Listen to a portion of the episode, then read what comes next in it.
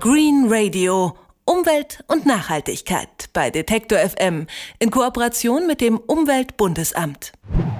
Kartoffelsalat mit Würstchen, die Gans mit Rotkohl. Hauptsache heiß, fettig, lecker und natürlich viel. Meistens viel zu viel. Das scheint das Credo an Weihnachten. Denn ein guter Teil landet dann im Müll. Das passiert aber leider nicht nur an den Feiertagen. Auch im Alltag werfen wir Essen weg. Laut einer Studie der Umweltorganisation WWF Deutschland werden hierzulande pro Jahr rund 18 Millionen Tonnen Lebensmittel verschwendet. Meine Kollegin Insa van den Berg hat sich diese enorm große Zahl mal genauer angeschaut und ist jetzt bei mir im Studio. Hallo Insa. Hallo.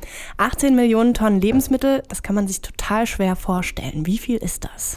Ja, mir ist das auch schwer gefallen und deshalb finde ich den Vergleich relativ hilfreich.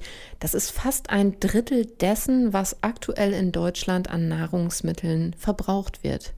Und dann muss man bedenken, dass diese Zahl vermutlich nicht mal vollständig ist, denn Lebensmittel, auch das hat mich überrascht, denn Lebensmittel gelten hier nur dann als Lebensmittel, wenn sie auch dafür geerntet werden. Also mhm. es kann sein, dass ein Bauer Salat zum Beispiel auf seinem Acker anbaut und wenn die Köpfe fertig gewachsen sind, quasi erntereif, der Preis für Salat aber im Keller ist, dann kann es sein, dass der Bauer gar nicht mehr erntet, sondern die fertigen Salatköpfe einfach unterpflügt. Die werden dann demzufolge als Biomasse und nicht als Lebensmittel geführt.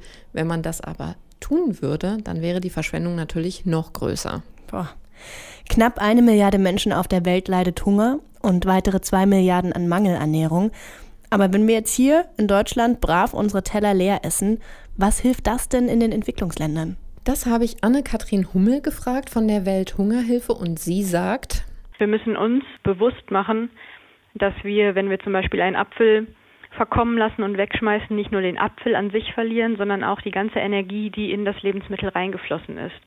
Und das vor dem Hintergrund, dass viele, viele andere Lebensmittel aus dem Ausland importiert werden, beziehungsweise im Ausland und da auch häufig in Entwicklungsländern angebaut werden, die dann dort weiterverarbeitet werden, beziehungsweise als Rohstoff ausgeführt werden und hier verschwendet werden, kann man doch sehr gut einen Zusammenhang sehen.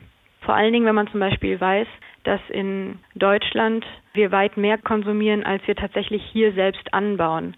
Also wir haben so einen hohen Energieverbrauch, dass wir zwei Drittel der Ackerflächen, die wir für unseren Energieverbrauch brauchen, im Ausland anbauen. Also wir verschwenden quasi Nahrungsmittel, die nicht mal auf unserem eigenen Boden angebaut wurden. Studien belegen, dass 10 der 18 Millionen Tonnen vermeidbar wären.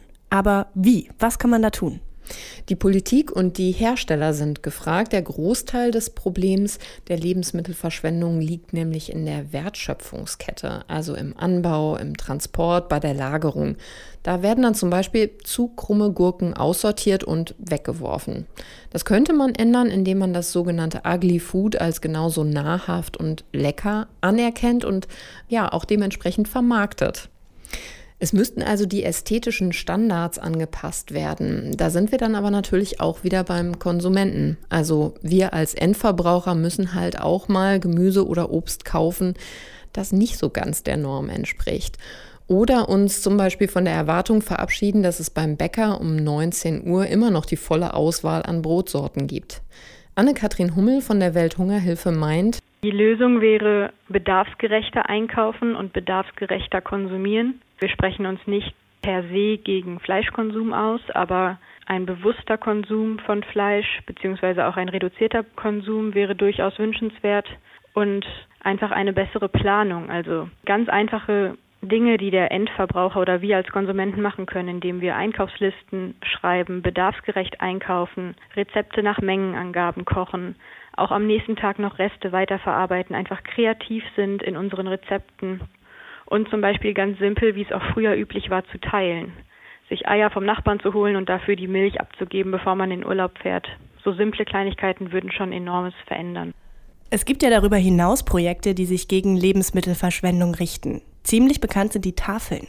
Genau. Der Vorsitzende des Bundesverbands Deutsche Tafel, Jochen Brühl, stellt das Konzept nochmal vor für die, die es noch nicht kennen.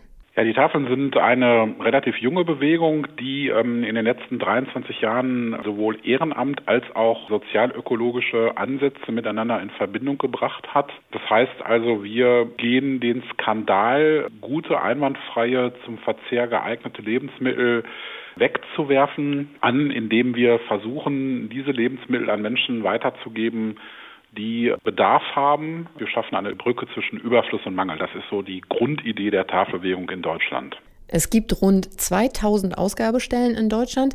In der Regel werden die von regionalen Supermärkten informiert, dass es dort Lebensmittel gibt, die noch gut sind, aber die nicht mehr verkauft werden können. Die werden dann abgeholt und gegen einen geringen Betrag in den Tafeln abgegeben. So, dass es dann gelingt, dass eine Familie sich dort für drei, vier Euro eine Woche lang mit Lebensmitteln versorgen kann. 1,5 Millionen Menschen werden auf diese Weise regelmäßig unterstützt. Jochen Brühl sagt, auf der einen Seite weisen wir auf kritische gesellschaftliche Bedingungen hin, gleichzeitig tun wir auch was. Wir wollen nicht nur lamentieren, sondern wir wollen uns an dieser gesellschaftspolitischen Debatte durch Taten auch äh, beteiligen. Wir fordern, aber wir tun auch was und ich wünsche mir das in der Gesellschaft viel mehr, dass Menschen nicht nur immer beklagen und sagen, das sind unsere Gegner oder das sind die Leute, die uns unsere Gesellschaft zerstören, sondern sich selber am Aufbau und Gestaltung der Gesellschaft beteiligen, dann würde es, glaube ich, in unserem Land etwas besser aussehen. Und dazu gibt es Gelegenheiten für jeden von uns, der Lebensmittel zu Hause hat, die er selbst nicht mehr aufessen kann oder mag. Foodsharing ist so ein Beispiel. Auf der Plattform der Initiative kann man angeben, was man über hat. Und wer Interesse hat, kann sich dann melden. Ich habe für den Online-Artikel zum Thema noch ein paar anderer solcher Initiativen aufgelistet. Mindestens 18 Millionen Tonnen Lebensmittel werden jährlich in Deutschland verschwendet, einfach weggeworfen, obwohl sie noch genießbar wären. Warum das so ist und was man dagegen tun kann, hat meine Kollegin Insa van den Berg für unser Green Radio recherchiert. Danke, Insa. Sehr gern. Green Radio. Umwelt und Nachhaltigkeit bei Detektor FM in Kooperation mit dem Umweltbundesamt.